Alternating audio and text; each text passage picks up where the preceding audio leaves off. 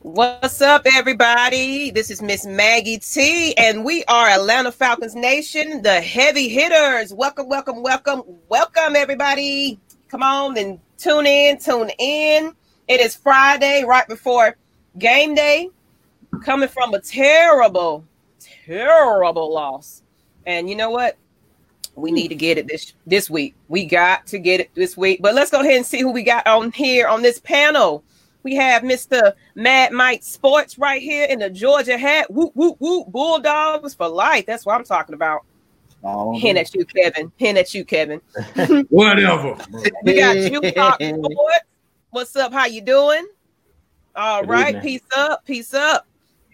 And we have Mr. Kevin. He is a Yellow Jacket fan, but that's okay. We don't care. hey, I'm, hey, I'm telling you, y'all better put respect on their name now. but seriously, we got the fellas tonight. It's gonna be our last. Actually, this is gonna be our last Friday night. Um, we are actually moving to Tuesdays, everybody, right after game day. So you already know that show's gonna be yeah. double hype, depending on Sunday's um income. So outcome, whatever. Mhm. So, for further ado, I'm jumping off of here. Make sure y'all subscribe to Atlanta Falcons Nation. If you're on Facebook right about now, if you're on the Falcons Nation, just go ahead and hit that subscribe button, give us a like, as well as Mad Mike Sports, as well as Jew Talk Sports, and Just K Styles, y'all. And I miss Maggie T. And I'm out, y'all. Enjoy y'all show. Already, already. Oh man. All right, fellas. Um, I'm gonna start this off with a what did little. We're gonna start off with a little, uh, with a little bit right here. All right, well, right here, right here, right here. We're gonna start off right here, right here. Okay, right here, right here. All right, man. Three keys to victory, man. Um, Bears, Falcons. I'm I'm I'm just gonna kick this damn thing off. I, I just gotta get this out of my gotta get this out, man. Um, my first one is kind of a little different. Um, not much, but when you look at the Atlanta Falcons, man, their offensive line, um, obviously they got to run the game going. We don't know if Mr. Julio Quinteros, Quinteros, Julio Lopez Jones. We don't know if he's going to be healthy or ready for the game, man. Um, to be honest, I don't want him playing. Uh, playing. Um, a hamstring is a tricky. It's something tricky, man. And any if he tweaks it any further than any more than what he's done now, um, it could linger on the entire season. So I would much rather have a healthy, you know, to get Julio healthy. Um, a lot of people thinking right now, like, look, we don't know we even gonna win the damn game, so we need Julio to play. We're trying to win a game. Um, me, I, I don't, I don't think we should. I don't think we should uh, play Julio Jones. And as much as it's saying that, I think it's the right thing to do. So the first one is got to get that running game going. You're not going to give a lot of teams are not going to respect Calvin Ridley the way they respect Julio Jones. If Julio Jones plays, I don't think he plays. Um, but you got to get their game going. And when I'm talking about running game, I mean not running 15, 30 plays up the middle. We need to those. We need to pri- attack the perimeter. And I mean right at Khalil Mack. Go right at those guys. Robert Quinn. Go right at them. Force them to be physical. We don't need these guys on third down, you know, get on third down and they just pin their end ears back and get out the mat round. No, we need to make them we need to physical. We need to be physical. We need Todd Gurley to get out in space. You know what I'm saying? We need Brian Hill to get out of space. They haven't been doing a lot. They haven't been attacking the perimeter like they typically can and do. So I say the Falcons, the first one, got to get their running game. They got to attack the perimeter. Second man, um, they got to stay aggressive on the defensive side of the ball. All right, they got to stay aggressive on the defensive side of the ball. Takk, um, he's questionable. Fowler, he's questionable. Both of those guys be a game time decision. We can't sit back and let Mitchell Trubisky. Okay, Mitchell Trubisky get comfortable. If this motherfucker throw over 300 and over 300 yards, I'm gonna be pissed. I'm gonna be freaking pissed. I'm gonna be mad as heck. I don't want to see that. So we need to get after him. If we can't manufacture a Paris, we got to get at him. We cannot wait for stuff to happen. This is what I'm sick of with Dan Quinn. We try to wait for stuff to happen. Maybe if we go to the cover three, the defense line to get some pressure. Maybe if we have good coverage, we can get after the quarterback. No, don't maybe anything. Go get it. Whatever you want, go get it. And the Falcons can't play around. Because if you lose this game, and Mike ain't gonna be able to say your ass. You ain't gonna be able to say hell. Debo ain't gonna be able to say your ass. Nobody gonna be able to say y'all. So they got to get after man. I mean aggressive. They cannot allow quarterbacks continue to get in a rhythm. We've seen this back to back games already in the first two games where quarterbacks are just sitting back there and we not blitzing, we're not mixing coverages, we're not doing anything. We get a damn lead, we get a freaking lead, and these guys go back to the cover three and do nothing. So they got to get at That's the second one and third one is obvious to me. I'm completely baffled about how the coaching staff is really conducted themselves this past week. I, I, was I was sick about what I saw on the coaching staff. You got the owner comes out, he says one thing about these guys. Um, it was clear to him that the players on the field had no idea what they was looking at. They had no idea that what the rules were on special teams. You had a coach saying one thing they did know, and the players are saying one thing, the owners are saying another thing, and we got we got the you got the offensive coordinator and Dirk Cousins more 39 points. Like, bro, don't be don't don't take up for Dan Quinn. 39 points. If you can't play, if you cannot win a game with 39 points, you don't deserve to be a head coach in my eyes if you cannot stop a team and you score 39 points and you got weak at look, this one thing about NFL coaches, man. It's a fraternity, but this shit right here, this shit right here, this shit right here, unbelievable. Cannot have that. We cannot have coaches, you know, worried about the bond between the coaches, you know, that coaches fraternity over winning games.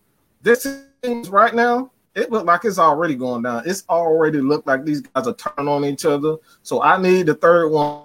I need to see this team is together. That's it. I just want to see this team together. I want to see some chemistry with the coaching staff. I want to see some chemistry with the players.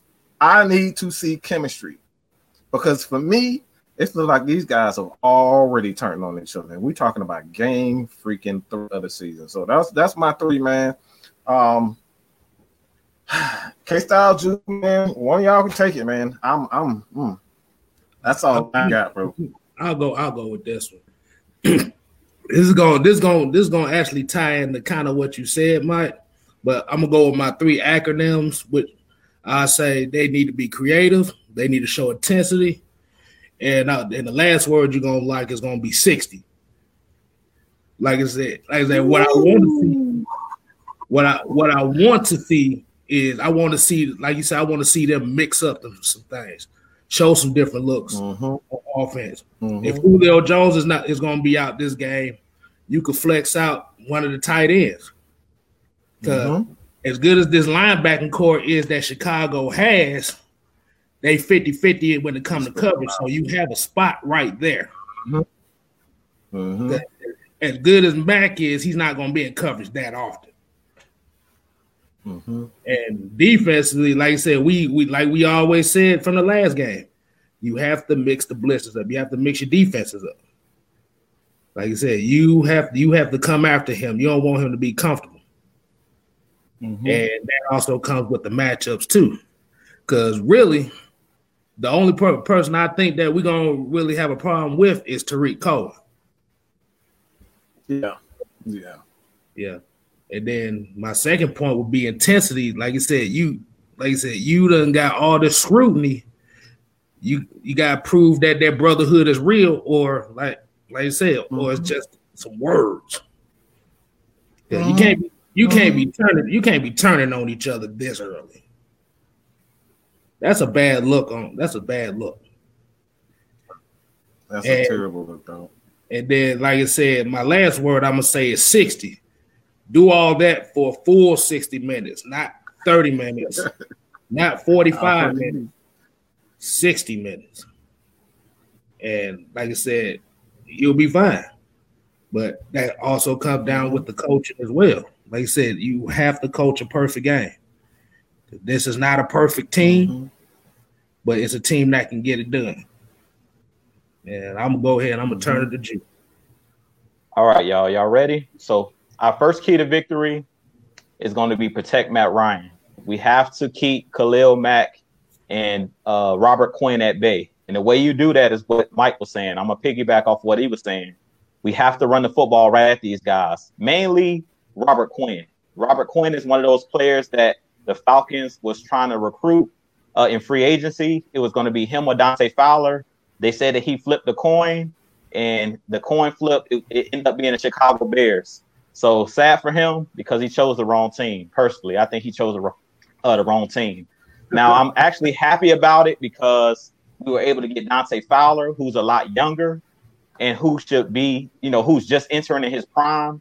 As you know, Robert Quinn is one of those veteran guys that's been around for a long time. But I think that Dante Fowler is more of a complete player than a Robert Quinn. He's better in the run game. Uh, you remember seeing him uh, in C- against Seattle in that first week, and Dante Fowler was a one man wrecking crew on the edges. He was shutting down that edge. He wasn't allowing the running backs to get the edge. He was doing a good job of splitting double teams and stuff like that. And so I think this week to keep Khalil Mack, to keep uh, Robert Quinn at bay, you have to run the football. We can't come out uh, come out here and try to drop back 40 and 50 times with Matt Ryan because Khalil Mack and mm-hmm. Robert Quinn are the premier pra- uh, pass rushers in this league. They're sort of the best. So you, you can't mm-hmm. rely on uh, Matthews, and I believe it's going to be Matt Gono that's going to be on the other side because we all know that Kaleb McGary is out. So to protect Matt Gono, we're going to have to run the ball and let this offensive line be aggressive. You got to run right at a at an aggressive defense. You have to run right at them you can't rely on your, your quarterback dropping back that many times because what could end up happening is strip sack fumbles and turnovers. We know, you know, we know how interceptions are thrown. It's when quarterbacks are under pressure. Sometimes the ball is tipped. A lot of Matt Ryan's interceptions are on tip, you know, tip passes. So we have to yeah. be very careful in this mm-hmm. game but drop back. Yeah. yeah, those tip passes, you know, has killed Matt Ryan in the past, where guys, you know, are blocking Next thing you know, one of those premier pass rushers, they're not getting to him, so they'll just jump up in the air and bat a football. So in this game, we got to mix it up. We got to run the ball. We got to be aggressive. Um, I'm not sure if Julio Jones is going to play. Um, we all know that Julio Jones is a mutant. As I talked about before, he's not human. He's from Mars or somewhere like that. So we know that he's going to try to play in this game. We seen him last week, even with a bad hamstring on that fourth down. He had to catch Bruh. and he got up and started running. And I was like, what in the world? And he trucked somebody on the. So it's like we know that uh, Julio Jones. What hell, man, I was on yeah. before, man. I've been on that side. Yeah, man. man. Julio Jones is a warrior, dog. So I already know it's gonna take everybody. Like they're gonna have to take his helmet because he's one of those players that's gonna want to play. So I'd be very shocked if he's not suited up. even if he doesn't, even if he, he takes some plays off. Yeah, man. I can't see I can't see them taking Julio Jones. You know, they're gonna have to take his helmet because he's one of those players. You saw how he was looking at Dan yeah. Quinn after the game. Julio Jones is a warrior. Yeah. and, and, and, he, he want to win. Yeah, he want to win at all costs. Julio Jones don't care about stats. He care about winning. So after last week and how ticked off he looked, how he was staring at Dan Quinn, that goes to show you like it's gonna take everything to keep that man on the sideline. So uh, we're gonna get to my second key to victory because the first one is just protect Matt Ryan. Protect Matt Ryan and run the football. That's how you protect him. Keep a balanced attack. Mm-hmm. Don't drop them back 40 and 50 times because Khalil Mack and those guys are too good up front. Um, my 2nd mm-hmm. key to mm-hmm. victory is get turnovers. We need the defense to get turnovers like they did uh, against the Cowboys. And when we get those turnovers, we need our offense to score touchdowns. We can't afford to kick a bunch of field goals. When we get the short field, we need to convert those short fields into touchdowns. But I'm gonna need at least one or two interceptions or a sack fumble. I mean, I really think that Mitchell uh, Trubisky is one of those quarterbacks where if you put pressure on him, he's a guy that looks at his first read. So if you send pressure, he's gonna look mm-hmm. for that mm-hmm. first read. And I really could see AJ Terrell getting his first pick in this game because we know AJ Terrell is extra aggressive, mm. and Mitchell Trubisky is one of those guys that he's gonna take chances. So I could easily see AJ Terrell getting a pick six in this game, where Mitchell Trubisky is under pressure and he just looks at his first read like Allen Robinson. He tries to throw the ball out there. yeah, man. I can really see that happen. That's fire, y'all. That's fire. Yeah, man. I can see that happening in this game. So yeah, man. So in this game, we got to put pressure on Mr. Tr- uh, Trubisky because he's one of those guys that he really doesn't know how to read defenses. He's a super young quarterback. This is only, I think, his third year. And if you go look at his college tape, I believe he only started one year at North Carolina. So when they drafted him super high, I don't know why the Bears end up drafting him in that draft super high like that. We all know that Chicago doesn't know how to uh, recruit quarterbacks and stuff like that, and they don't know how to yeah, they they had some of the worst quarterbacks. Yeah, college, man. yeah, man. So I think that we definitely can cause a couple turnovers. Like Mike was saying, if they go for 300 and 400 yards, somebody might need to get fired because there's no way that Mitchell Trubisky in this game should beat you. If the Bears beat us, it better be because they bludgeoned us in the running game. If they run the ball down our throat, that's one thing. But if Mitchell Trubisky come out here and throw for 400 yards like Dak Prescott, then somebody need to be fired because we all know that Mitchell Trubisky, he's not to me, he's not even an average quarterback. He's a below average quarterback. So in this game, mm-hmm. I'm thinking we're gonna get at least two or three picks. I can see AJ Terrell getting a pick, and I can see Deion Jones getting a pick because we know Deion Jones is a cornerback that's disguised as a linebacker. And we are we all know that he's a pick six waiting to happen. Now, my final key to victory is gonna be coaching and Mike talked about it. In this game, we have to mix it up. As coaches, we have to mix it up. We have to bring blitzes. Mm-hmm.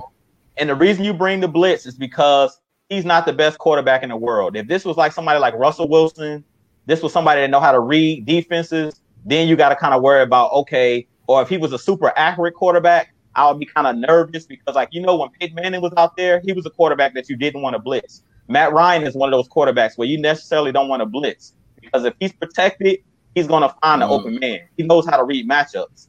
Mitchell Trubisky is not one of those guys that really knows how to read matchups. And uh, K Styles was talking about Tarik Cohen. I, I actually got him on my fa- yeah, yeah. Uh, he was talking about Tarik Cohen, but I really think that Tarik Cohen is going to be in handcuffs. I really think he's not going to have a good game because we all know that Deion Jones he shuts down those type of running backs. He shuts down the Christian McCaffreys, mm-hmm. the uh, Alvin Kamara's, and I really don't see Tarik Cohen having a big game because Deion Jones, that's his forte at shutting down running backs in the passing game. So really in this game, the only way I can see the Bears really oh, beating oh, us. Did to Alvin Kamara. Alvin Kamara. He did that yeah, to Alvin Kamara. He almost put him on IR, man.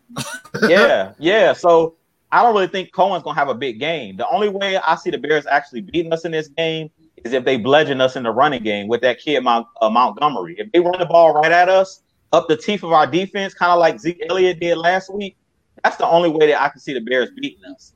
And they they possess the football. Mm-hmm. If they don't possess the football and they try to get into a scoring match with us, it's not going to end well because we've seen last week, even in the Falcons' loss, the last two losses. The first week we had 25 points. Last week we had 39 points. And I'm telling you right now, the Bears are not putting up 40 points. The only way the Bears are putting up 40 points against us is if their defense has a couple touchdowns. If they get a pick six or they cause a strip sack fumble and Khalil Mack take it to the house, that's the only way the Bears are putting up 40. There's no way that they can mm-hmm. keep up with our mm-hmm. offense. Yeah. So if we get out to a lead, mm-hmm. good luck if you're a Chicago Bears fan, because they're not a team that is built they can drop their quarterback back 30 and 40 times. They're a type of methodical offense where they have to run the ball. Now they do have a good offensive coordinator and a good offensive minded head coach. I'm a big fan of Matt Nagy, the head coach he does some creative things with Mitchell Trubisky. So we have to be ready for those power sweeps and stuff like that and those option plays because he's one of those type of uh, quarterbacks with Mitch Trubisky.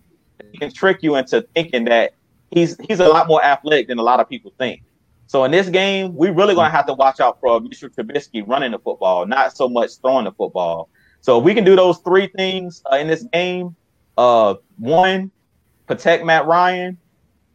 Two, the defense has to give me at least one or two turnovers. Three, the coaching just has to play uh, be smart this week. No Mm-hmm. boneheaded, go for two points. None of that dumb stuff. When we in their territory, we need to punt the football. None of that going for it on fourth down, unless it's a you know it's at the end of the game where we have to have it. This is going to be a game of field position because the Bears has a have a great defense. So you want to make Mitchell Trubisky and those guys drive 80 plus yards every time. I don't think they can do it. I really think that even with us being shorthanded on our defense, Tr- Trubisky is not one of the best. You know, he's one of the, the weaker quarterbacks or one of the worst quarterbacks in the league, as far as I'm concerned. So I don't think he's going to have Mhm. to prove to me that he can drive the ball 80 plus yards each time. I don't think he can do it. And I'll just leave it at that. Man, if they score 40 points, boy, that mean that defense got diarrhea out the yin yang. No way in hell. hey man, I, hey no, hey, so you better not. I want, I want to go on Tuesday, the day of. Don't even get your ass on the plane. Go away, there, Quinn. he should not. In no way the Bears should score over thirty points. There's no way. There's no way. Their offense is not built, built like that. They're built for defense. So Mhm. if we see, like I said, if we see Mitchell Trubisky look like a real quarterback, we already know what the issue is. And like I said before, man, um, the biggest issue that I have with this team right now is that I'm just tired of the lies. I'm tired of the lies. These clear lies, and it's coming from the coach. It's coming from the coaches. Excuse me, the coaches. Everybody they they're so worried about this coaching fraternity, they forget that they're supposed to win games. It's about winning games. I don't give a I don't give a flying you know what about your coaching fraternity. Y'all can do that. You can kiss and make up after the game. Go ahead and kiss up. Do it. Take him out to lunch. You know what I'm saying? Go have go have dinner with him. I don't give a damn about none of that. It's about winning games, putting your players in best in the best position to win, and they're clearly not doing it. And then they get in these press conferences and, and sound so they're robotic. Like I don't care about I don't care about what y'all doing outside of you know outside of outside of the game. This is about winning game. We clearly saw that those guys didn't know what the hell was looking at. Am I wrong? Am I wrong? Those guys had no idea what they were looking at. Everybody standing around looking at looking at the ball. You gonna tell me as a head coach, y'all taught him properly, and then you got Dan saying one thing, you got you got Arthur Blank saying one thing, and then what's what's worse is the is the special teams coach said that he told them what to do, fall on the ball, and none of those guys moved. Every last one of them. So somebody lying somewhere. If you told, look, this is where I know these guys are lying. This is why I know he's lying, and they're trying to save face. If you have, if you told those guys to fall on the ball, at least one guy, one guy would have ran to the ball. At least one. None of those guys ran to the ball. Julio, Hayden Hurst, no, neither one of those guys ran to the ball. So that's how I know that they're lying. And that's what I'm talking about. They they try to play Fox fans and the media like we stupid. We saw it. We Yeah, know you man. didn't say anything. exactly. We know you didn't say anything because nobody moved. You clearly told them not to just fall. And then you get on these press conferences we stupid. So that's like what as a as a fan, when you when I feel like you in my intelligence, you got to go. You've already lost me. I can I don't give a damn if you win the Super Bowl. Dan Quinn got to go because of that. I cannot I cannot have a cannot spend my money to watch anything to buy their jersey when I have a lying sack of crap as a head coach telling me one thing. It's obvious, uh, obvious that they're lying, trying to save themselves, trying to save their coaches, so they that so their coaches won't be out, you know, outlawed and banned because of you know stuff like this. It's all about Right. trust. It's all about trust, man. And this is why I say, at this point, this is all Arthur. It's no longer on TD. It's no longer on Dan Quinn. It's no longer on Dirk Koetter. This team's success from here on out is all on Arthur Blank. Do you want to continue to employ a guy that clearly lies to your fans and these people spending millions of dollars just to see our players play at that dome? The taxpayer money to help you build that. Do you want that as an owner? That's all I need to know, man. That's all I need to know. Do you gonna put up with this crap? That's all. What y'all think about that, man? You think you really think that um you know this team is is past um Dan Quinn and the off and the coordinators at this point? You think this is more on Arthur Blank than the coaches? That's the I question I have for you guys. I want to address that, Mike. I've been I've been salivating to address this all week, dog, about the, what happened on that Mhm. play, and I've been listening to what the coach is saying. Mhm. Like you said, you got to learn how to read between the lines.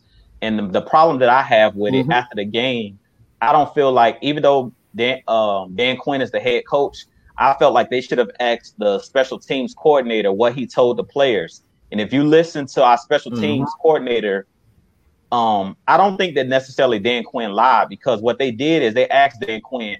They said that the players didn't know the rules. I think the players do know the rules. What they should have asked, and they kind of were beating around the bush as the media. What they should have asked was, what were the players told? Were they told to dive on the ball, or were they told to back away from the ball? And listening to the special teams coordinator, what it sounds like is he told them, if y'all remember, when they seen them line up and they seen them line up without a tee and they laid the ball flat on the ground on the surface, they called timeout. And then at that point, the special teams coach, what he told them was, this ball is not going to go 10 yards. Y'all back away from it because the ball is going to go dead before it goes 10 yards, meaning it'll just be our ball because the ball will still be dead. But that was the wrong thing to tell the players because if you watch what the players did, and to be honest, when you're in the middle of a game, what players gonna watch the 40 yard line or whatever? What what it looked like to me is the players were told not to touch the ball, and when the ball actually went 10 yards, they hadn't they didn't realize that the ball had went 10 yards. So to us, it's like, why in the world are they standing around watching it? And we can clearly see the kid standing right there. We can clearly see Jaeden Graham with the ball right there, two yards in front of him. All he had to do was fall on the ball. The problem was uh, the uh, special teams coordinator should have never told them that this ball doesn't doesn't look like it's going to go 10 yards the way that he's about the way he's about to kick it. The reason you don't tell your players that is because you have no way of knowing if this ball is going to go 10 yards or not. So what you should have told Man, I them was was, about to say that. yeah, what you should have told them is be aggressive. Be aggressive. If the ball come near you and you within a yard of it, bump saying because if you remember, if you listen to the, his media session, he basically said the players didn't want to go into that restricted area because if they would have touched the ball and they didn't Mhm. get it, then that makes it a live ball for the Cowboys to get it. So what? My thing is that's the problem with the Falcons. Me and Mike have talked about this on our previous shows, and in K Styles, that Mhm. we're always a team that's reacting to, to whatever somebody else is doing instead of being aggressive. And that's my thing. Mhm. Those players Being were like, aggressive. fro- yeah, those guys were frozen because if you think about it, those guys lost track of where that 10 yard line was. That's what happened. To be honest, we were looking at them like, why they just standing there? They had no way of knowing if this ball's went 10 yards, uh, yards or not. They forgot what a 40 yard line or 30 yard line. They weren't paying no attention to that. So what he should have told them was be aggressive. If that ball's right there in front of your face, you go dive on it. I always talk about Dan Quinn preaches the ball, the ball, the ball. It's always about getting the football. You preaching that, but we telling our guys don't But touch. How much sense does that make? Yeah.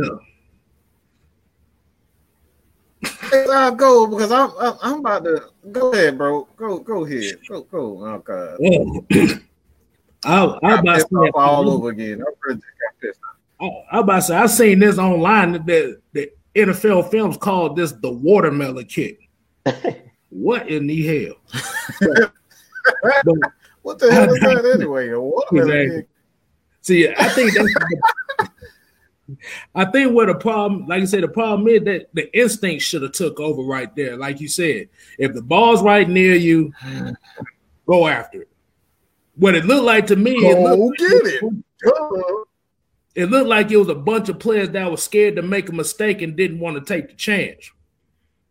So yeah, The like I coach said, told them not to go in there. The coach told them don't go into the restricted area and get mm-hmm. that ball because if you touch it and you don't actually recover it and they recover it, then it's gonna be on you. The loss is gonna be on you. So instead of letting them But use their but that's- that's that's what I'm saying. Like you said, you got like, like you said. That's it. Those, those those are the points where you have to let the football players make football plays. Yes. And that's it. Playing cautious. That's it. That's the problem. They playing scared. That's what we've been talking about. Stop being, stop playing scared. This is the problem with the Falcons.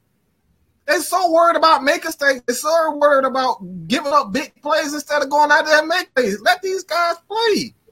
That's the issue. When you got coaches in the way of players and telling them, "Oh, don't do this because you might make a mistake."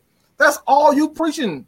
That's all you preaching. That's all you putting inside these guys' heads. Don't make mistakes. And anytime you focus on not doing something, you're gonna make a mistake. In football, when you worried about making mistakes, instead of playing freely and being confident in what you've been taught, you're going to make mistakes. And that's that's the reason why I say coaching needs to get the out of the way and let these guys play with instincts. We don't know if these guys can't can't play. Don't know because look, how many players have we seen?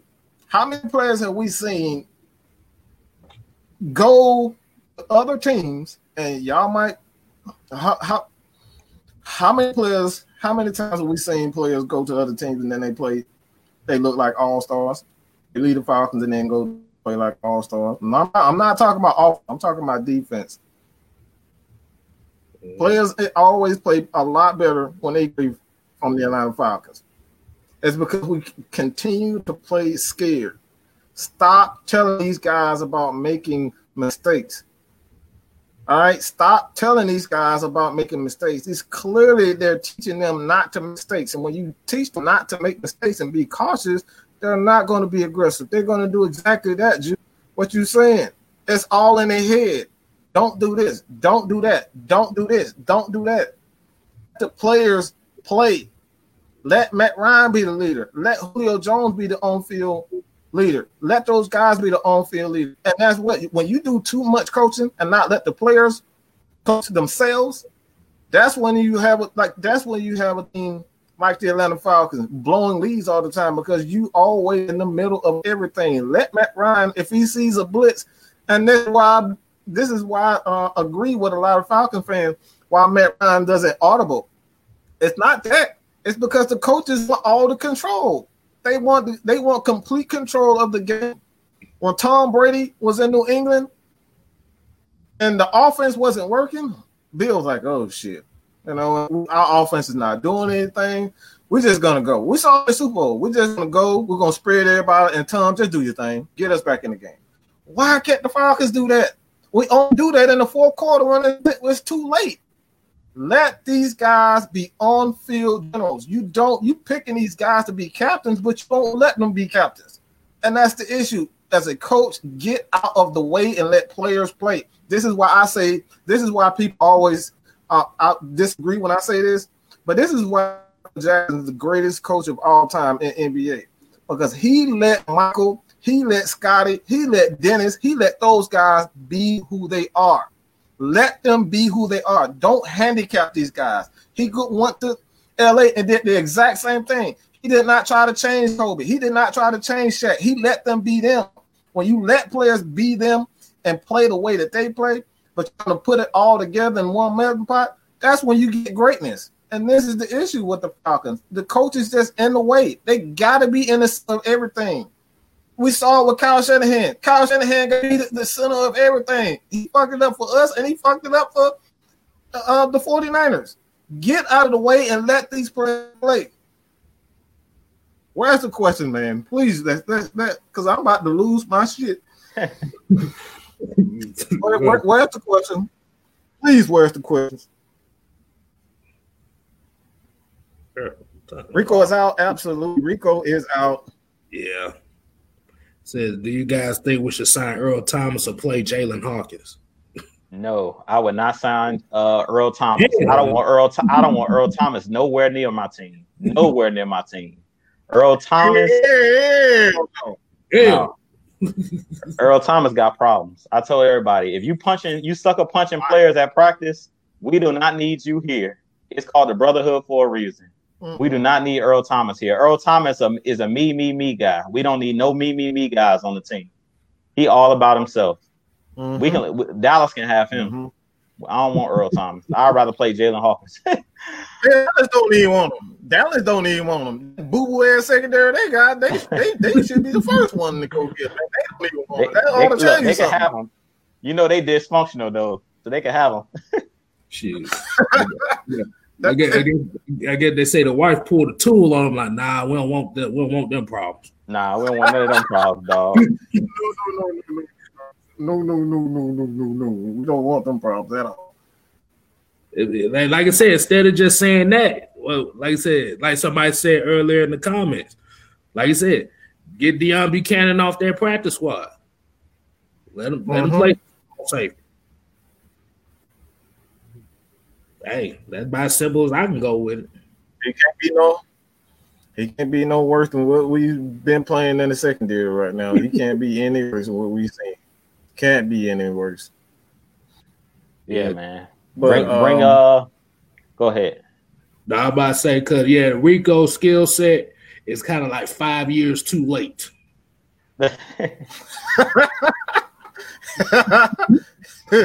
I, I, I, like his leadership, but his skill set is five years too late.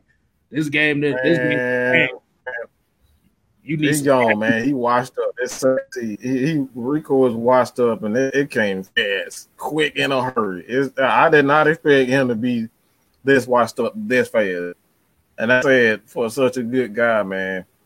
Like him as a person, but man, I do not want that guy anywhere in my secondary. I much rather have Jaylinn Hawkins, you know, put him out there, let him make some mistakes and let him learn, man.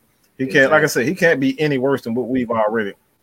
These guys have put up what almost a thousand yards. Hold up. Yeah, almost a thousand yards in two weeks. Four hundred from Dak, and you get three hundred and something from him in two weeks, bro. Come on, that's that's crazy. That's crazy talk. That's crazy. In the first two weeks, that should not happen. So he can't be. Uh, I, I don't understand why they're not letting these young guys play. Why not? Jay Hawkins can't be any worse than that. David Buchanan, he can't be any worse than what we had. So but I'll come down to it, man. Um, Earl Thomas, man, I, I think he on that. He he got he on that um AB man. Him and AB man. I don't know what's wrong with them. Maybe a CTE. Maybe they just retarded as hell. Just just I don't know what it is. But those guys, them, those guys have lost it. Them, they lost it. They lost them all. It was quick. I don't want him anywhere near. I don't want anywhere near this thing, man. It's already as bad as it is. it, it's going to get worse when we sign him. Exactly. We yeah. don't need him at all. Like I talked about it this week. It's time for us to bring up uh Deone Bucannon, bring him back from the uh the practice squad, bring him up, and it's time to go ahead and plug in Blidi Wreh. I'm sorry. I, ain't seen enough of Isaiah Oliver, man. He lost his confidence. It's time to bring Blidi in there, dog. At least I know what Blidi, he got some good technique he might be like I said, he's no faster than Isaiah Oliver on the outside. He's not fast, but at least I know that he know how to turn his head around and he's not gonna just get dumb PI penalties. Because at this point, Isaiah Oliver don't know what he he looked lost out there. So go ahead and give me that veteran. At least Deone Bucannon and uh, Blidi Wreh has been around the block a couple times. Well, at least they solid in their technique, and at least I know that they'll be in the spot that they're supposed to be in. But a lot of these younger guys, like I seen last week, Mykal Walker when he came in for uh, a Foye Oluokun, he played okay, but you could tell that he's still trying to learn the system. You know, he's a rookie, mm-hmm. so they kind of took advantage of him with Dalton Schultz. I've been watching a lot of the Cowboys YouTubers talking about Dalton Schultz and how he balled out last week, and I'm like, when Foye Oluokun was in there, he was locking them up. It wasn't until he got hurt that Dalton Schultz did anything, and that was just mainly because mm-hmm. Rico Allen was not back in back in that secondary, and then Mykal Walker he just was caught out of position a couple times just because he's a rookie. So I mean, you might as well, like you said, let some of these young guys play. But I've seen enough of Isaiah Oliver. Until Kendall Sheffield's back, I want to see Blidi Wreh in there, man. We kept Blidi on the team for a reason. He's that guy. If you got to break the glass as all else fails, it's time to break the glass, y'all, because we about to be 0 3 if we don't if we don't turn this around. So I say it's time to break the glass. Isaiah Oliver, I haven't seen any improvement over the last two weeks. And at this point, when you don't have no confidence in yourself, how can I be confident in you as a coach? And I'm sitting here watching on TV, so I know the coaches got to see that this man has lost all confidence. So it's time to take him off the field. Mm-hmm. Unless somebody go down with injury and we gotta play him, give me Blidi. I'll put Isaiah Oliver on the uh, special teams until he can, you know, turn it around.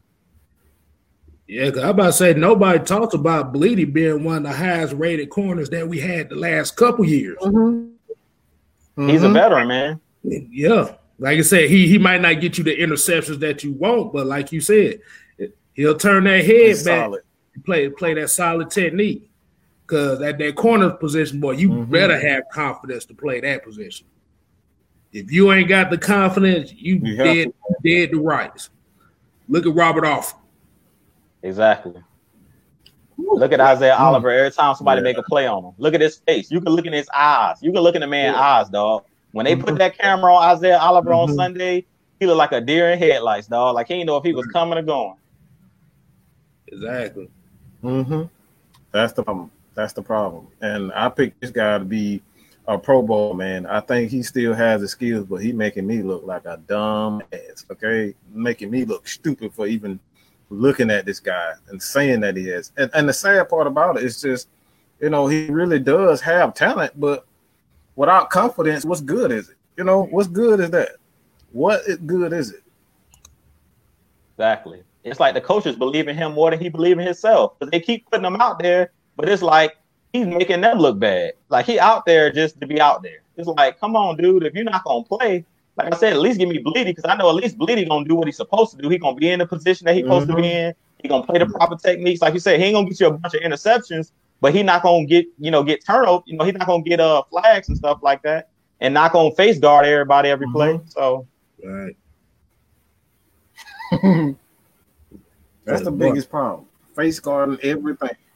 He has to face guard everything. Well, it's like watching watching National Geographic out there with him. What? like, it's like when he get burned, it's like that lion lion chewing through that zebra's ass. Lord have mercy. Mm-hmm. Mm-hmm. Like you said, he like you said, he got it, but he don't got it mentally. Nah. He not confident, mm-hmm. dog. He not mm-hmm. confident. And once you lose that confidence, it's Damn. over. When yeah, when when you can see right. it in the man's eyes. I looked at his eyes on Sunday. He don't got it, dog. He was looking like he was scared. He was looking mm-hmm. like he was confused. Looking with his head down. Yeah, his man. Head was down. Everything. Yeah, man. Yep. And I'm like, when when you seen that they kept throwing the ball right at him every single time on that back shoulder mm-hmm. fade, back foot up. He's like, I know he didn't even throw that pass to get it completed. He threw it up just to get up to the one yard line. Like, I know if I throw it over here, he going it's gonna be a pass interference because this guy has no confidence. The dumb part about it, and this is why I put it on mm-hmm. coaching is why keep leaving that man on the island when you see he's getting embarrassed? Like that's that's called you need to make an adjustment, some type of adjustment. Take him off the field, mm-hmm. double team the guy that's over on that side, do something. Mm-hmm. I don't. I, that's that's what I don't get. That's what I don't get. At least take him and put him on the other side of the field and see uh, if he'll be better. They're they're making no adjustments. They're not making, and that's the issue. It's like it's all about. It really is about adjustments, man. I say this all the time. You can have the best player in the world, but if a team sees that one kink in your armor they're going to continue to pick on it. They're going to continue to pick on it. And it's up to the coaches to mask that. Exactly. That's the issue. If you see a teams, if you see a teams continuously on the same player the exact same way every game, year after year, this is the second year in a row the Falcons have done nothing to mask that. They've done nothing to mask his deficiency. That's what coaches are supposed to do. That's what they're supposed to do. If you know Matt Ryan if you know Matt Ryan continuously getting stacked, they're getting pressure up middle, you're supposed to call rollouts. You're supposed to get away from it. You're supposed to max protect. You're supposed to do things to get these guys out of harm's way. But you continuously, as a coach, year after year, Isaiah Oliver continuously get beat. Guess what the Falcons do? They put him in a cut three. Done, uh, and all the all the defense, all the offense has to do is put him use a um a, a spread them out. They put three, two receivers on this side, and you force Damontae Kazee to go away from them. That's that's it. It's simple. And the Falcons are doing nothing. You got an overload blitz. You got to take it to them. You have to double. These guys in position where they like you got to take it. You got to be more aggressive, and that's the issue that I've had with the Falcons, man. You said this before, and I think a lot of people said this. Sitting back and we just watching, reacting to what the other team is doing instead of being, you know, they're going after guys. Got to go after them. You can't be reactive, man. You got to take it to them. And this is why I've said over and over again, and I'm gonna say it again, because I've been saying this for a while. All right, I don't give a care what I think, but Rex Ryan, Martindale, those are the guys for Atlanta. They're not going to sit back and just let you do whatever you want to. They're going to force your hand. Bill Belichick is going to force your hand. He's going to take what you do well and take that away. He's going to take away.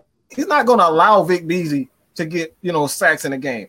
He double, triple. He had three guys on Vic Beasley the whole Super Bowl, the entire Super Bowl. They, he didn't care if Grady Jarrett got sacked. He knew that Vic Beasley wasn't going to get sacks. That's just intelligence. That's right there. That's just coaching. That's proper coaching.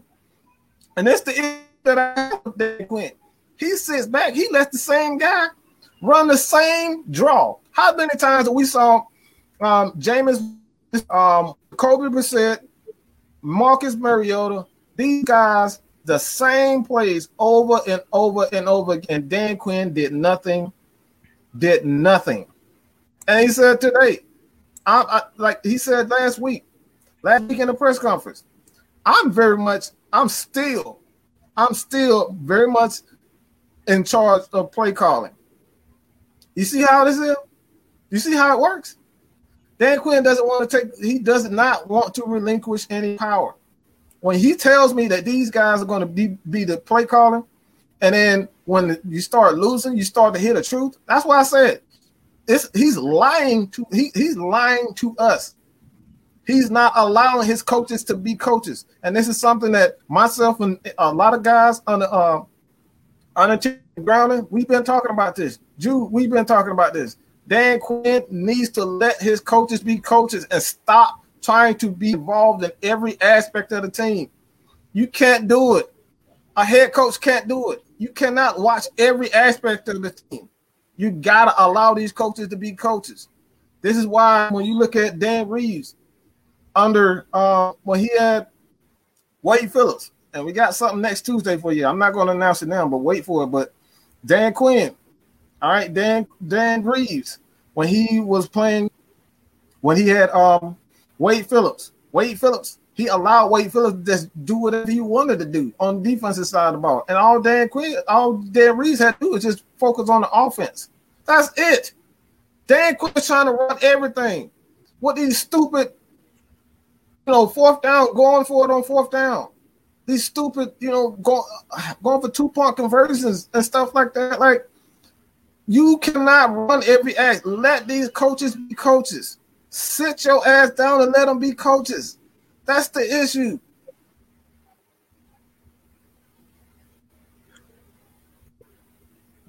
But yeah, like I said, uh, Anthony's pretty much gonna ask ask me, do I do a think Marlon Davidson, Charles Harris, they may play this week. So do I feel like they should play 10? Uh, I'm about to say, hey, put as many buys out there as you can.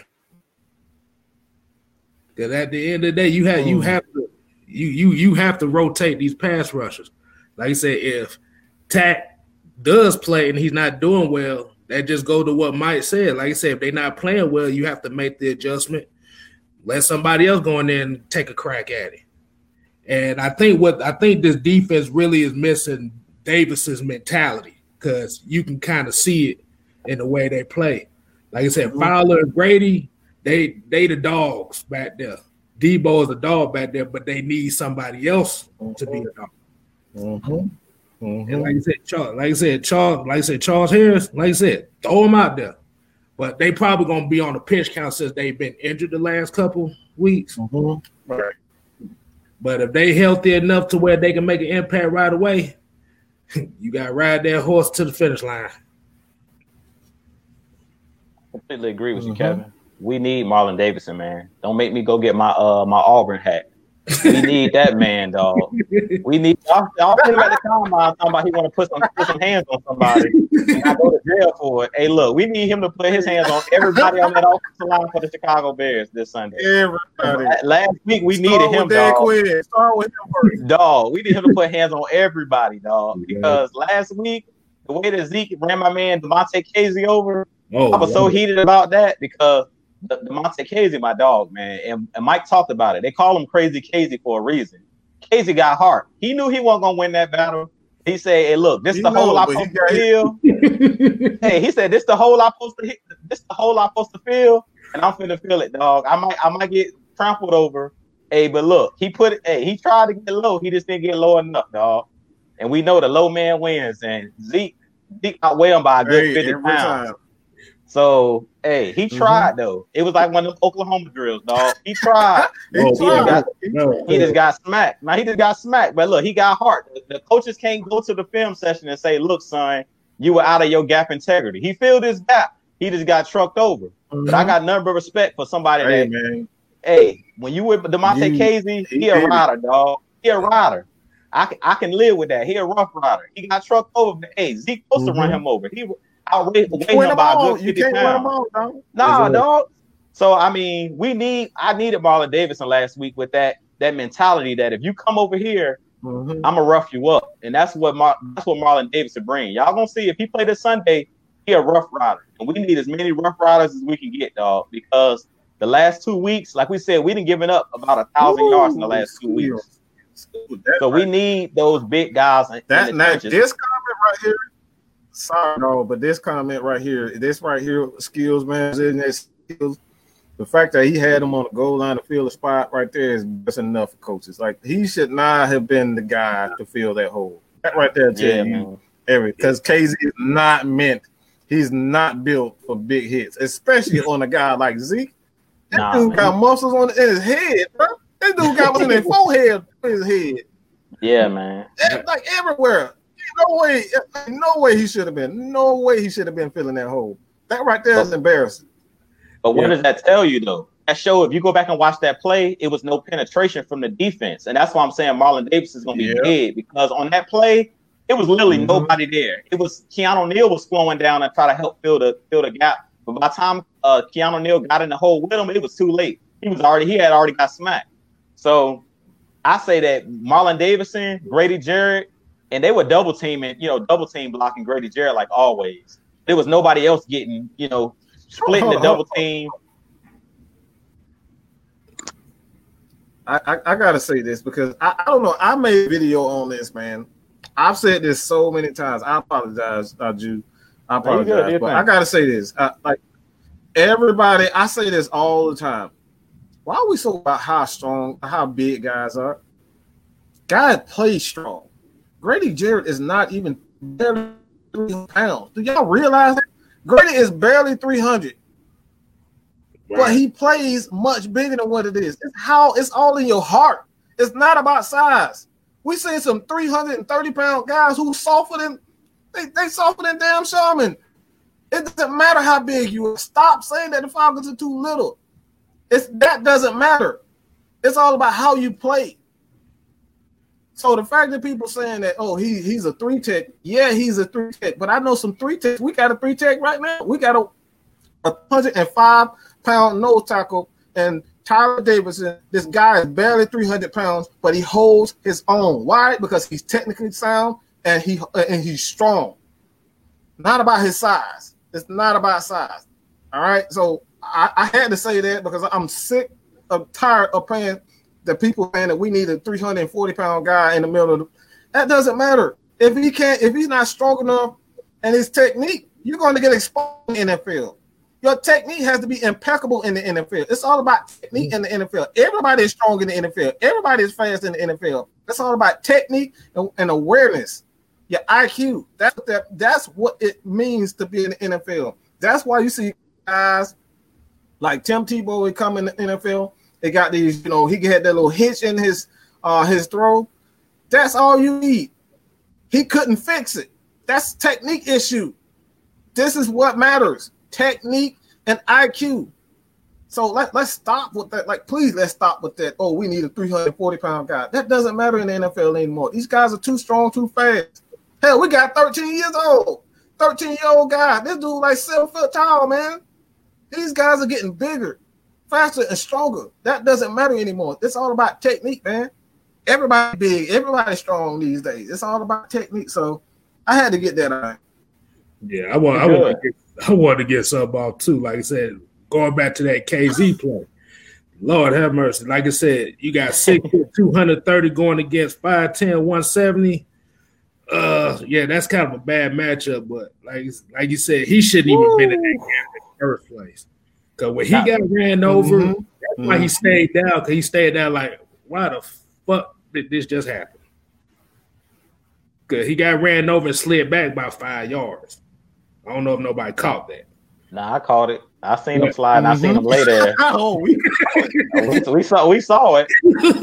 but but plays but plays like that, dog. Is yeah. plays like that is why people call our team soft, man. Like plays like that should tick you off. Like when I seen it, I was like, see, man, this is why we need Marlon Davidson. We need our riders up front because you got to penetrate. It should never be a corner or a safety by themselves in a hole like that. It happens from time to time, but what that told me was everybody else was being blocked because I didn't see a single player in the backfield. When Zeke went and hit that hole, he was the only one there. And I seen Keanu Neal coming downhill, but by the time he tried to come downhill and help, it was too late, man. KZ had got popped. So hopefully, like I said, and as Mike was talking about, y'all know I'm an Auburn fan. Go look up the tape of Marlon Davidson. He played three techniques. Mm-hmm. He played the nose tackle at, at uh, Auburn. He played mm-hmm. inside mm-hmm. and outside. So he can play the nose position. He can play the three technique 290. position. 290. He just, dude was 285. Yeah. He was 285, yeah, dog. Yeah, he's just as big as he's just as big as Grady Jarrett. It made him lose weight, but he was at Auburn. He was 300 plus pounds, 305 pounds, 300 pounds, and he's one of those guys that, like you said, super strong. And what you what we talked about, Mike, it's about your hands. What makes Grady. Jarrett elite oh, is his short God. area quickness and his hands. You said Chuck Smith was telling you about you ain't gotta be the fastest, but if you can do them swim moves inside, and you hey. can get other guys' hands off you. That's what Grady go does. Grady has watch the video. Yeah, man. I got it. It's in mad sit downs. Go look at it. Go look at it. Yeah. Mad sit downs. Go listen to Chuck Smith. It doesn't matter about the size. It's all about hands and technique, bro. Exactly. Yeah, He'll man. You, you don't have. You don't have to be. You don't have to be tall. If you look at Geno Atkins, he's built just like Grady Jarrett, small, stubby, built like a fire hydrant, short, stubby but he's he's quick with his hands. He got good short area quickness, and that's the same thing with Marlon Davidson. Y'all gonna see he got the good, best defensive lineman. The best defensive lineman in NFL is undersized. He's two ninety. He's strong as hell. He ain't even that. He, he, he is tall. Exactly. Wrecking. He wrecking dude. He's in that wrecking dude. Size don't matter, dog. It's all about nah. technique and work. It's it is all, all about, about heart. It's all about heart. I'm telling you, like KZ, he little, but KZ will hit you. Like this is the first time I see KZ get jacked up. I don't. Y'all need to go watch the tape against uh the Saints last year when he cracked that receiver coming across the middle, laid him out. Man. I think it was Tre'Quan Smith. Go back and look at that play. KZ's known for hit. He was hand. He was head hunting Cam Newton. When Cam That's Newton tried to slide, he tried to take Cam Newton head off, dog. That's why they call him Crazy KZ, dog. So he was hey, due to man. get trucked one good time. He been he didn't been head hunting everybody. Yeah, yeah. because I'm about to say Marlon Davidson is the reason why Derrick Brown got drafted high. Exactly. Exactly. Mm-hmm. Yep. He was doing all dirty work. He was he all was the, the dirty work.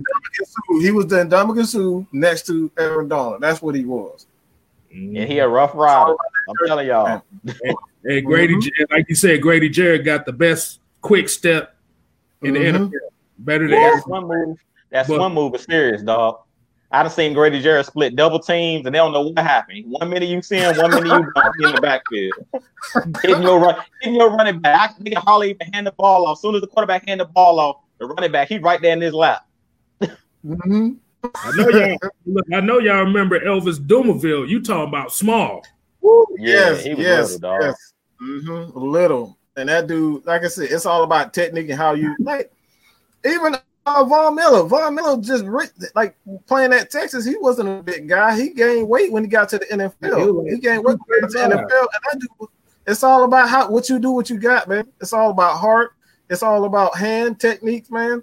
It's all about te- everybody in the NFL is strong. Everybody in uh, NFL is uh, uh, mega major athletes. It's all about technique, man. Technique rules. That's why you got guy Matt Ryan, who doesn't has have a big time arm. He's not super fast, but guess what? He mentally sound and his technique with his feet impeccable. Impeccable. Look at Matt Ryan's feet when he throws the ball. Look at Aaron Donald's feet, not Aaron Donald, but Aaron Rodgers at, at, their feet. Look at their feet. Tom Brady, Drew Brees. Look at their footwork.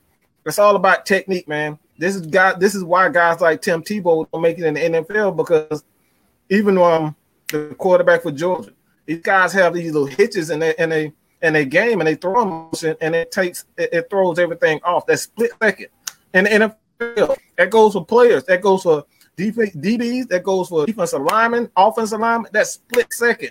Gotta have your technique. Technique is everything in the NFL. It doesn't matter about. It really doesn't matter about size in the NFL, man. I'm really trying to get you guys to understand it. It doesn't matter whatsoever. Ray Edwards, I know a lot of you guys remember this. This dude was like 200, 270, 280. That dude was sorry as hell. Big as hell, but sorry as hell. Boo so don't give me this. Oh, we need big guys. He was huge. He was a huge sack of shit. That's what he was. Excuse my language. Now don't get me wrong, Mike. If I can get a big yeah. guy, yes, if, if, I can get a big guy and he a dog, I'm take him. I oh, wanted, if, uh, oh, I'm gonna take him. I want oh, Calais Campbell. oh, I'm gonna take him. I don't get me wrong. Campbell. When he was a agent, when I heard Calais Campbell's agent, I'm like, hey, come to Atlanta, dog. We need that. We need that in Atlanta he went to Baltimore. Mm-hmm. I was mm-hmm. like, oh man, Baltimore always mm-hmm. getting all the defensive talent. Cause he one of them guys that he'll wreck your he'll wreck a game. Him and him and uh, Grady together, man, that would be something special. yeah. I'm about to say you don't want no Albert Haynesworth out here. Oh Lord, mm-hmm. don't talk about him. I know you want them. Got that, that money didn't see. Mm-hmm.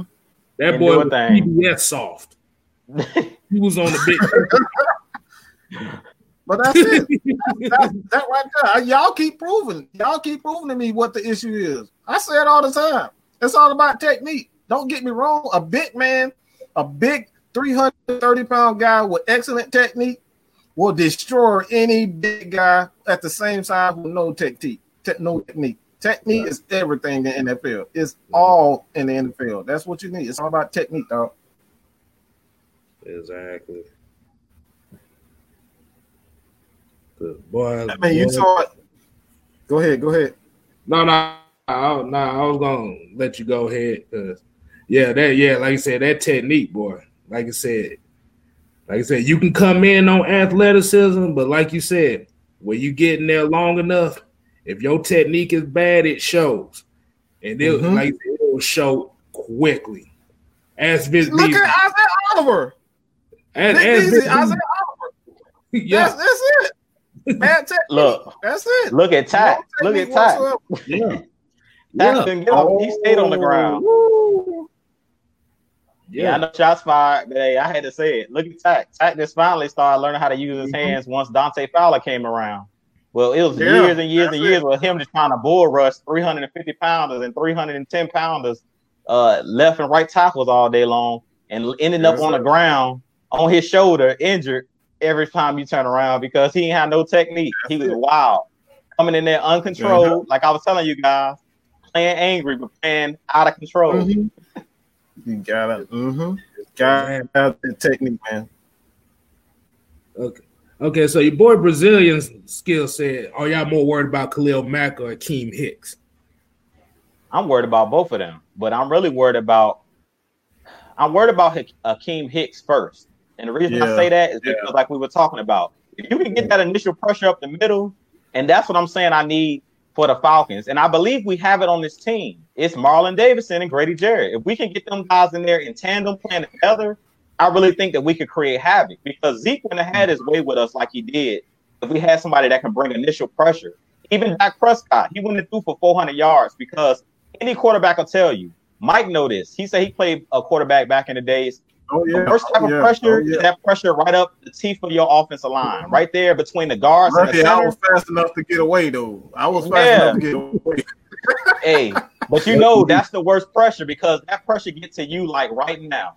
It ain't no. It's a reason why Mike Zimmer like running that double A blitz where he bring the middle line yes, right there yes. in the A gap. They just right there up on you. Because as a quarterback, unless you can run out of the pocket, that initial pressure is no way to get the ball off. You know what I'm saying? It's that pressure is on you mm-hmm. immediately. So if you can have, if they told me I can have a legit pass rusher like a defensive end on the outside, or I could have like somebody like an Aaron Donald or a Grady Jarrett, I'm gonna take a, a Aaron Donald or Grady Jarrett every time because they not only affect the passing game, but they affect the running game. If you got a great mm-hmm. defensive end, you can run away from a defensive end. You can, you know, what I'm saying you can run the other way. You can run sweeps. You can run uh, draw plays. You, just ways to get away from a great defensive end. It's really not a way to get away from an Aaron Donald because they affect everything. They right there in the middle. They affect the pocket when the quarterback's trying to throw.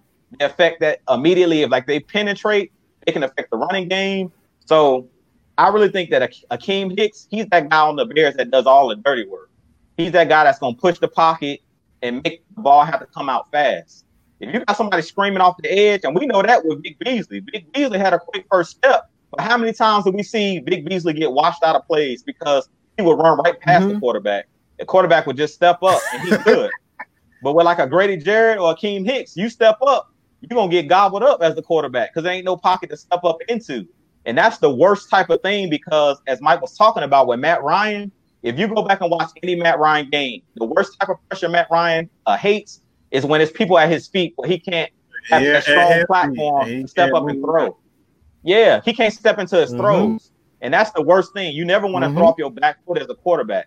So if Akiem Hicks is mm. in the middle and he's pushing that pocket, man, that's gonna be it's gonna be like hell, man. it's gonna be hell hell on wheels, dog. So we I hope that you know, uh, Lindstrom, um, Alex, uh, Alex Mack. I hope that those guys come prepared to play on Sunday. Uh, Carpenter, those guys have been doing a good job of keeping that pocket clean where Matt Ryan can step into his throws because Matt Ryan is super accurate. Yeah, when he can step into his throws. But last year, you know, Matt Ryan had a lot of interceptions due to when he tried to step into his throws. A lot of the time, that pressure initially was coming right in, right at the teeth of that, you know, the defense. And if you if you're bringing that pressure, like I said, right right into the teeth of the offensive line for a pocket quarterback, that's the worst thing ever. For any quarterback, but especially for a pocket quarterback like Matt Ryan, where he can't step into his throws. So I really think that Akiem Hicks is going to be the guy that we need to, you know, really watch out for. Khalil Mack, Matt Ryan can step, you know, step in, step into the pocket and kind of get away from Khalil Mack screaming off the edge. I'm not too worried about that mm-hmm. because Matt Ryan has a good sense of knowing. If you notice with Matt Ryan, he has great awareness. He knows when somebody's coming around the edge.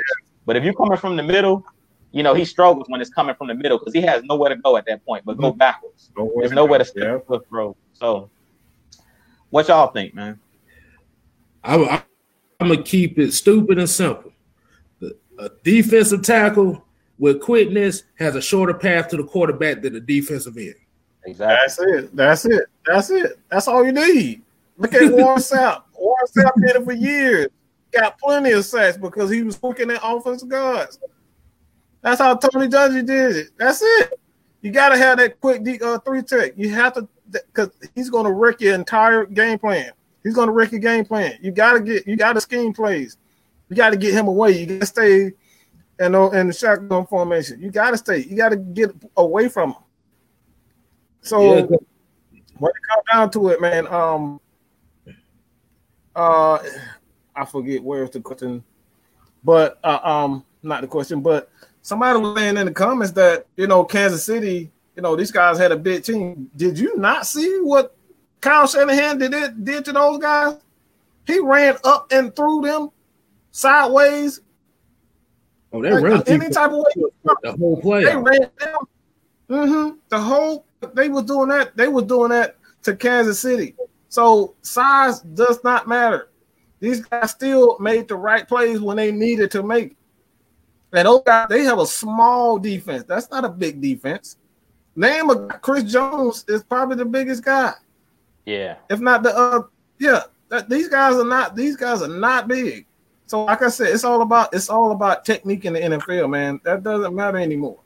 Mike, they've been watching my channel, dog. I'll take the blame for this saying we need a bigger team, dog. I've been saying for years, dog, that I want I want me a dog that's 6'4, 6'3, 300 plus pounds in the middle that you can't that you can't push out of the hole, dog.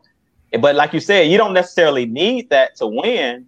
My thing is this: mm-hmm. last week, I don't like to see my team get pushed around. And if you tell me what I would rather have, would I rather have a small team but a fast team, or on my defensive line, mm-hmm. I'd have, rather have a big team and a stronger team. Personally, I would prefer a bigger, stronger team because to me, with our Falcons, what I've been seeing the last couple years is, like you said, in the first half, if you remember the Super Bowl, the first half, oh, we was getting after Tom Brady.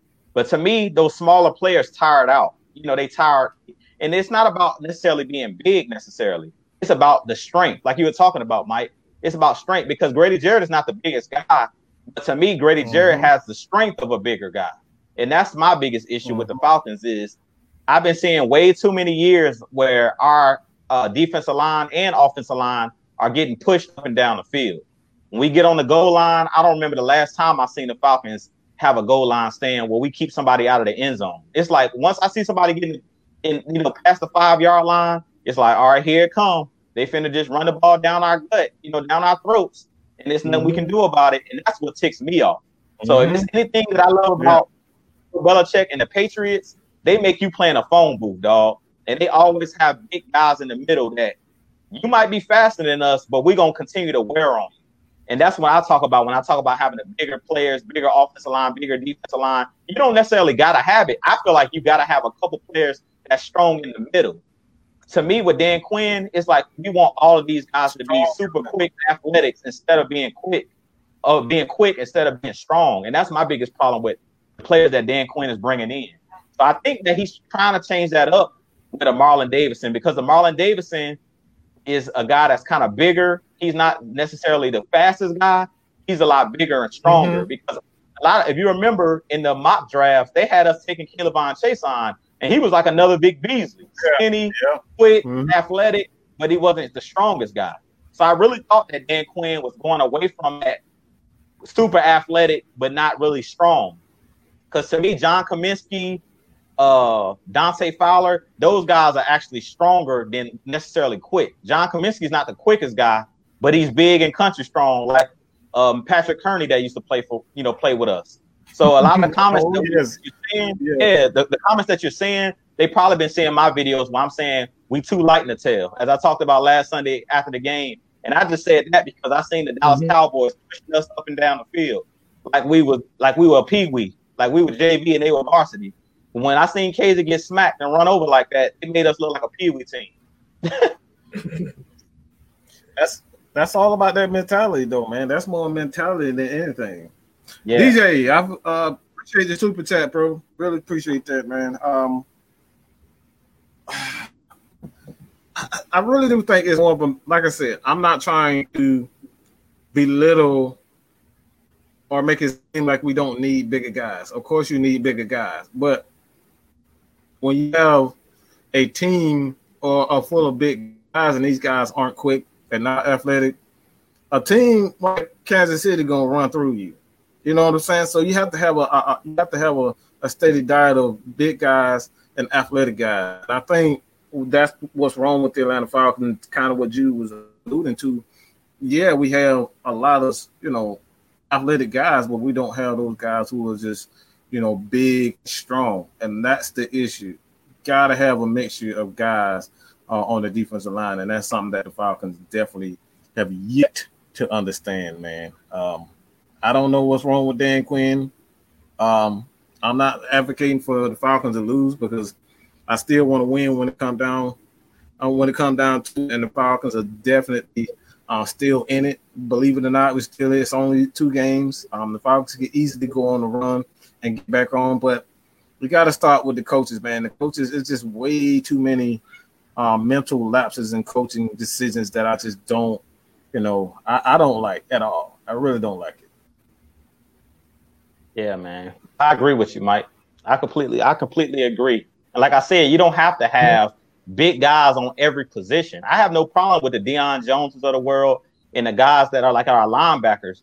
I just think that we need somebody mm-hmm. to keep those guys clean. We talked about it before the season started. We talked about how Ray Lewis always had um, Tony Siragusa. He always had that guy in front of him to keep him clean so he can run sideline to sideline. Clean, So- yeah, to keep him clean. That's all we need. We don't necessarily need the whole line to be 300 plus pound guys. We just need a couple of those guys that's going to do that dirty work, man. That's going to let the other guys get the glory. Tony Siragusa wasn't going to get a bunch of sacks. His job was just to sit right there in the middle and eat up eat up blocks. You know what I'm saying? That's Mhm. it. Mhm. 'Cause Every great Jason, linebacker. what you think about that? What? What'd you say? What, this question right here from Ezekiel. Okay, dude. Now he don't. How can you? Like you said, you damn you damn near dead last. Like you said, almost a thousand yards in two games. Like I said, offense has to be aggressive. What more can you Mm-hmm. They say? have to. They have to. And then, like you said, when it's like I said, especially if you seeing your defense getting pushed around like that, that's demoralizing. So he has to compensate for that by, you know, you got that. That's why I say I wish he'd take a couple more shots down the field to kind of get that momentum back up, to, to get that mentality back up. Because you know, you knowing as an offensive player, if you see your defense getting murdered every drive, it's like, damn, what what can we do? We got to keep it going mm-hmm. because, like I said, we slip one time, then we know it's over. Exactly. I told people, man, we the coach. We the new Indianapolis coach, dog. If y'all remember, we the new greatest show on turf. We got to put up points. That's what our team is built on. I know Dan Quinn's a defensive guy, but when we got to the Super Bowl, we was an offensive minded team. People keep thinking that well, our defense was better. They weren't necessarily better. They got turnovers. If you go look that year, we were like 25th overall in defense, dog. 26th overall in defense. We weren't a great defense. We got timely turnovers. Mike always talk about it. And another thing I really wanted to touch on uh, in today's show was how Mike was talking about you need a good offense, you need a good defense, you need a good special teams, you need uh, good coaching, you need a good front office to have a complete team. And the problem with the Falcons right now is we have a great historical offense, but we don't have the other two. What what failed us last Mhm. uh, last week? Defense and special teams. The offense played lights out. Defense and special teams didn't Yeah. didn't hold up their end of the bargain. So we I'm waiting for the Falcons to have a complete Dumb game where we get defense, where we get the special teams, and where we get the offense at least to play mediocre. Because to be honest, the first two weeks the offense been balled out. They're doing their job. We need the defense to step up, and we need the special teams to step up, point blank in the period, and we need the coaches to do their job. You can't expect Matt Ryan to go in and win all these games, even though I'm saying we're like the Colts. One thing that the Colts had on when they had Peyton Manning, when they started winning Super Bowls, they had players that would get timely turnovers. They had a Bob Sanders. They had a Dwight Freeney. They had a Robert Mathis. Mm. They had a Gary Brackett in their linebacker corps that would make a play here or there. Mm. They want to shut down defense, but when it was time to make a play, the Dwight Freeney would get you that strip sack fumble. And we should know that because when he came in 2016, he was an old man and he still was out there doing spin moves man, getting sacks. still putting that work. Still Yeah, putting that's that work, man. That's what we're missing, man. We're missing that one timely turnover. I talk about the Super Bowl all the time. If Robert Alford makes that second interception where the ball flew up in the air and three Falcons was around it, and somehow Julian Edelman caught that football, that game is over. If we get mm-hmm. one timely turnover, Game over. Game over. game over.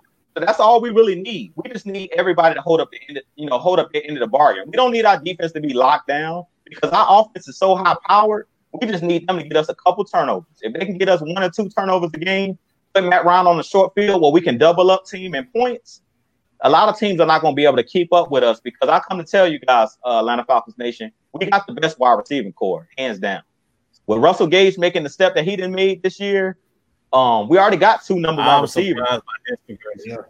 I'm really surprised by his progression. I, I expected a turnaround, but I didn't expect him to be this good. I'm just, and maybe that is a lot to do with you know him receiving you know one on one, but even still, yeah, still like he's making plays. He's making plays, and that's all we need in the middle of the field. Just guys making plays and finding their groove because Julio is going to be Julio. So we need you guys to step up and make a play. He's making plays, and that's that's what we're seeing on the defensive side of the ball. When Grady Jarrett is making plays, who's going to step up?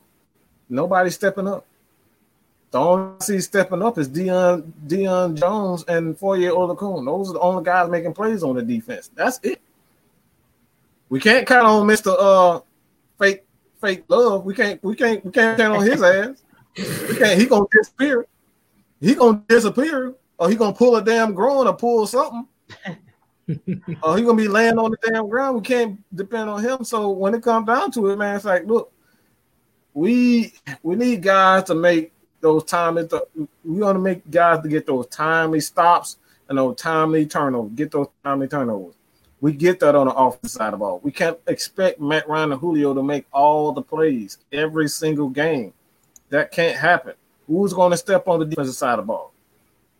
AJ is playing pretty good for. He's playing damn good for a rookie. But outside of that, nobody's stepping up in the secondary. Isaiah Oliver making me look like a damn fool. he making everybody look like a damn fool.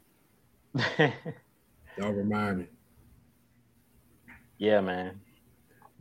But hey, Drew, I about to say when you talked about that cold defense, you forgot one more name that was on that defense too.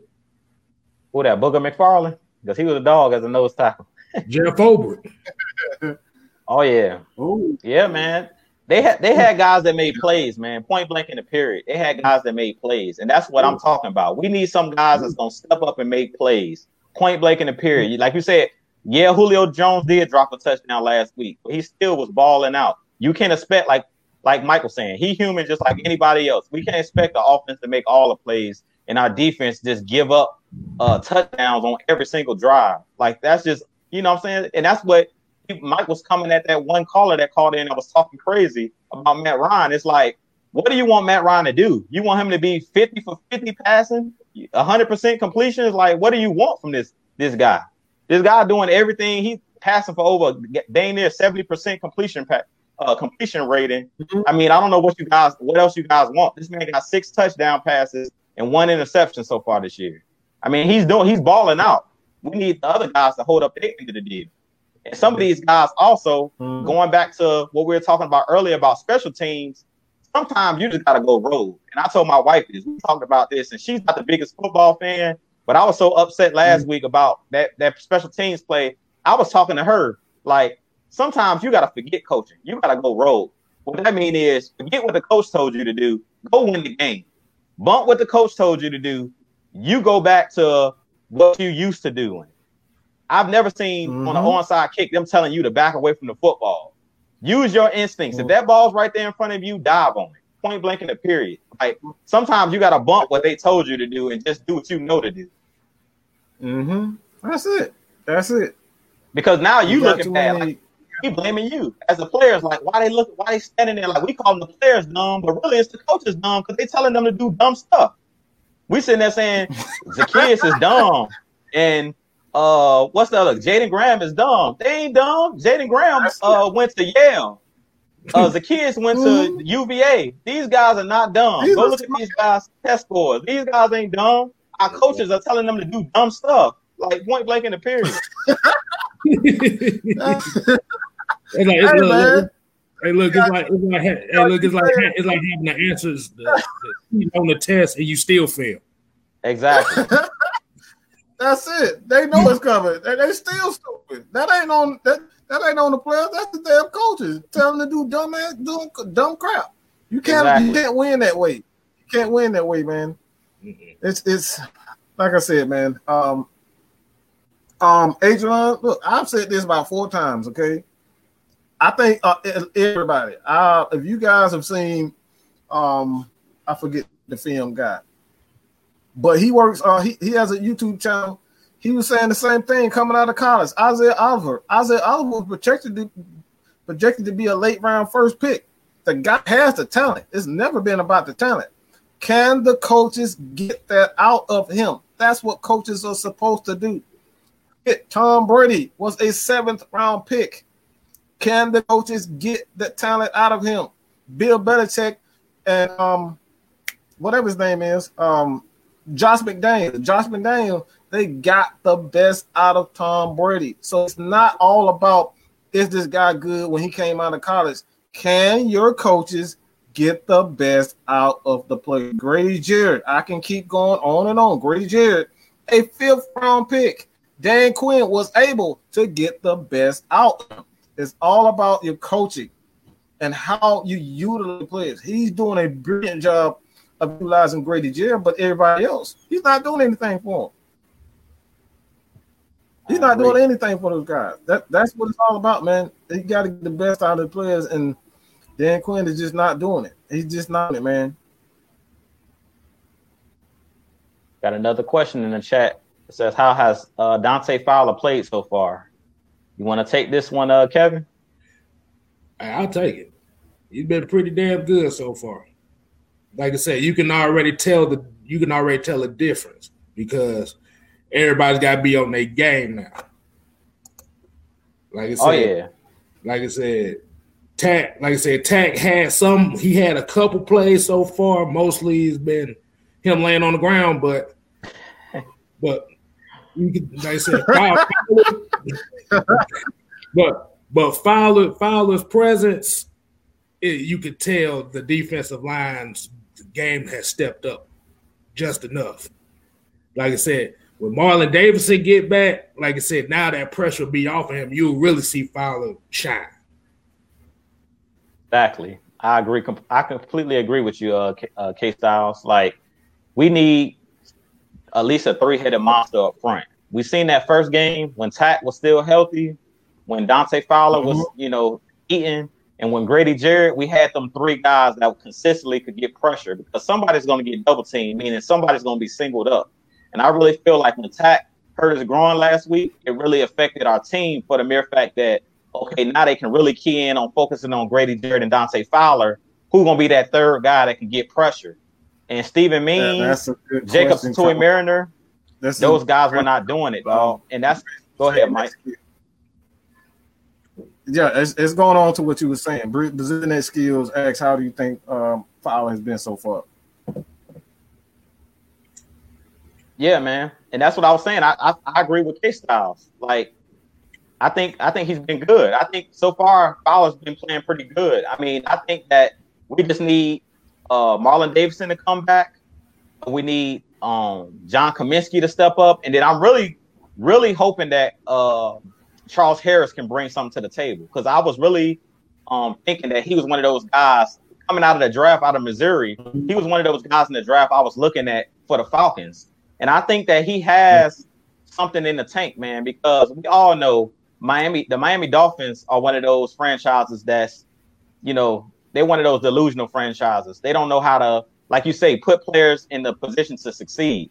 So you really couldn't, mm-hmm. you know, you couldn't get, you didn't get the best out of Charles Harris there. But I seen some flashes out of him, even when he was with the Dolphins, that he has something in the tank. The real question is what Mike was saying: Can our coaching staff pull it out of him? And I really think that Dante mm-hmm. Fowler, the guy he's talking about, is one of those guys that they say been working with everybody. Marlon Davidson, Takk McKinley. He was the main one telling Takk McKinley, man, you got to get another pass rush move, dog. And he's one of those guys. said that mm-hmm. on tape. Yeah. Chuck Smith said the same thing. Chuck Smith been saying this. This is why I wanted to, him to come on the show. He's been saying this. Listen to him. Go follow Chuck Smith. Tell you boy, man, Mike sent you. We've been saying this. We want guys to come in here and tell the truth. And the fact of the matter, it's about technique. You can't continue to bulldoze all day and think that's gonna work. That's not gonna work. It's technique. Gotta add to it. So man, um, we're gonna go to you gotta have that counter move, man, and we're gonna go into our two-point conversion, man. Uh whew. oh man. Um where eesh, where where where do we start? Like where do we start with this two point conversion, man? Uh uh okay styles, man. We're gonna go with you, dog. All right, so beforehand, I'd like to say I appreciate everybody watching the show tonight. Mm-hmm. Make sure you follow everybody, Twitter handles, YouTube. Um, like I said, we we do this for y'all. And we do this for us too. Because like I said, this is therapy for all of us. Especially right now. right. But I'm gonna go ahead. My two point conversion is. Uh, I know we've been hearing the story about these bogus charges on Breonna Taylor. Mm. Basically, they charged this officer because he missed, he didn't shoot her. They charged the first guy that blind fired in there. And the dude that actually shot her is the ones that got away. So it's like when we say when we say it's two different two different systems out here, justice systems, we is not kidding around here. Mm-hmm. It's a genocide going on right now, and it's like I said, we we just have to we just have to enjoy our time that we got right now. Love, love everybody you can love because you don't want to end up being the next hashtag out here. And, it, mm-hmm. and like I mm-hmm. said, that's a messed up world to live in, especially for our for our kids.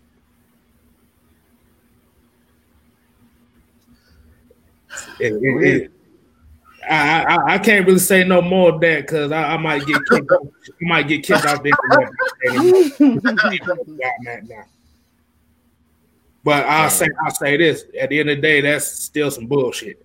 But mm-hmm. I, I kick it over to somebody else. I'll man. go last because I got to make an announcement, so I'll go last. Okay, all right, man. I'll go ahead and go then hey, K Styles, we should have made you go last, man, because you you coming, you hitting hard, dog. Talk about Breonna Taylor, dog. hey, we got I'm, to, we got to. I'm, I'm sitting here talking about football, and it's more, you know, it's more important stuff going on than football, y'all.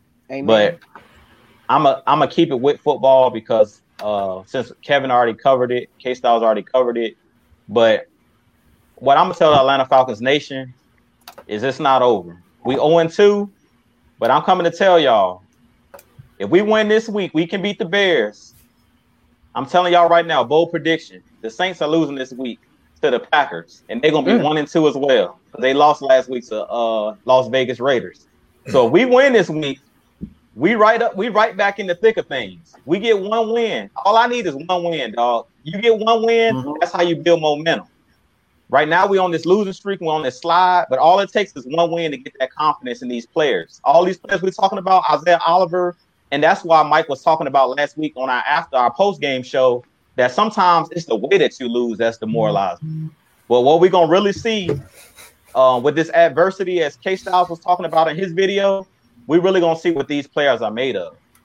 So all we need is one win to get this thing back on the right, you know, on the right track. So we got the Bears this week, and then next week we got the Packers on Monday Night Football. So I'm telling y'all right now, I seen the Saints play last week, and they look horrible against the Raiders. Without Michael Thomas, they look horrible. Drew Brees' arm is dead, and they look horrible. Drew Brees is old man. He need to go ahead and let father time. Let it go. Let yeah, it go. He need to let he need to let it go. but they they are the defending NFC South champs. They, for the last three years, the Saints have been the NFC South champs.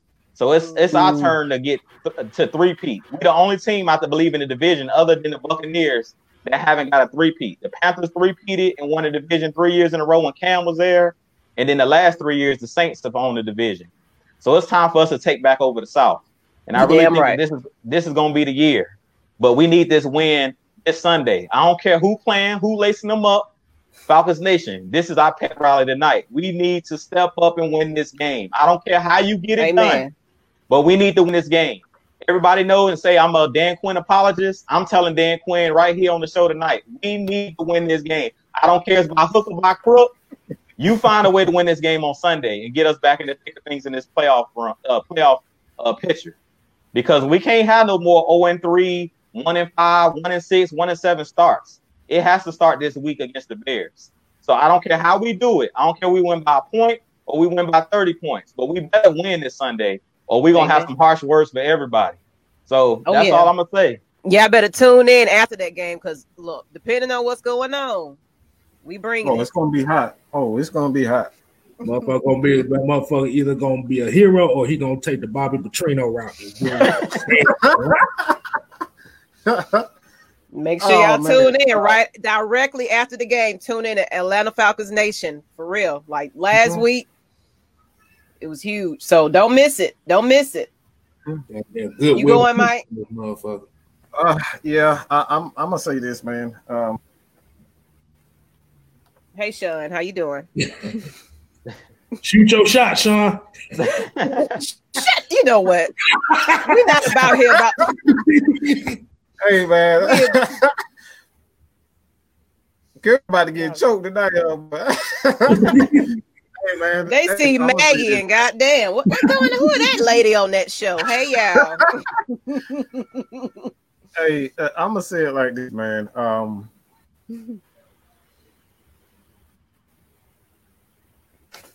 the dumb shit got to stop. Like, uh, we just got to stop the dumb crap.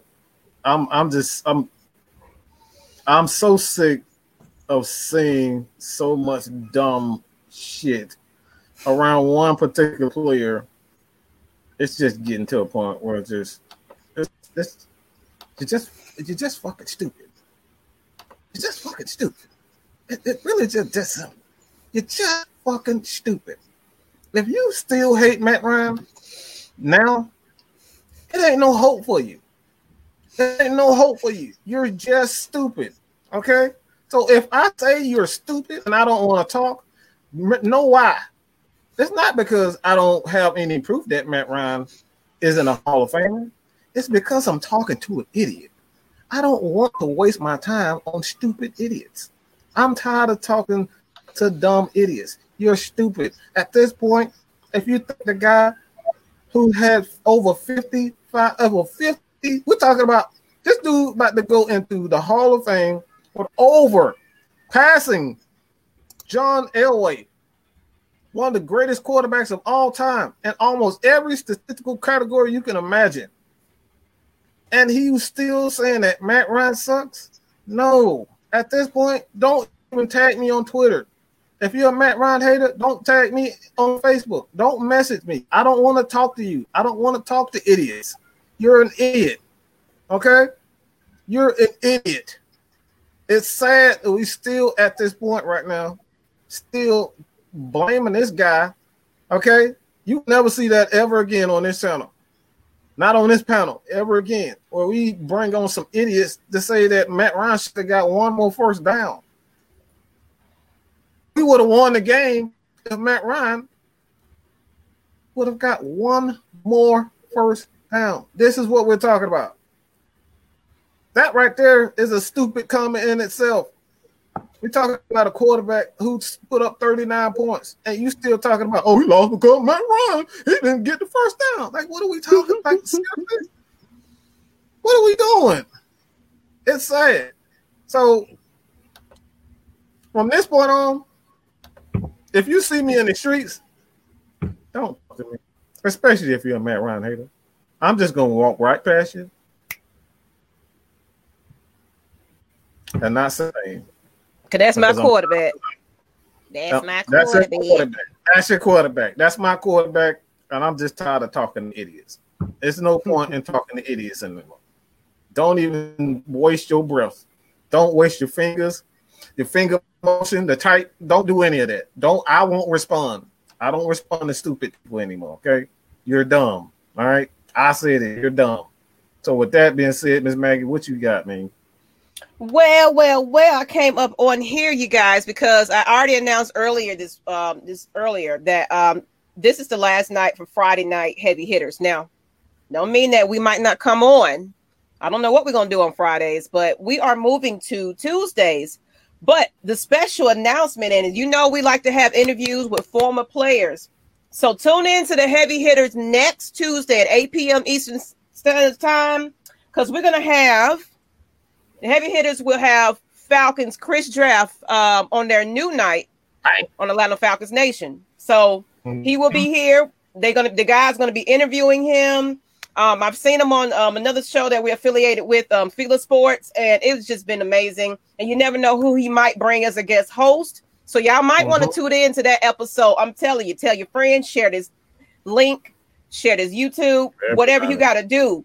But guess what? We want to see your comments on the screen to ask him some questions on that night. So y'all got to tune in. But you know what? Um, I don't have a little after shot or well, you know, two point conversion. I just wanted to announce that. Y'all look, we are doing big things right about now. We're on Twitter live. That's unheard Mhm. of. We're on, you know, YouTube. We're on Facebook.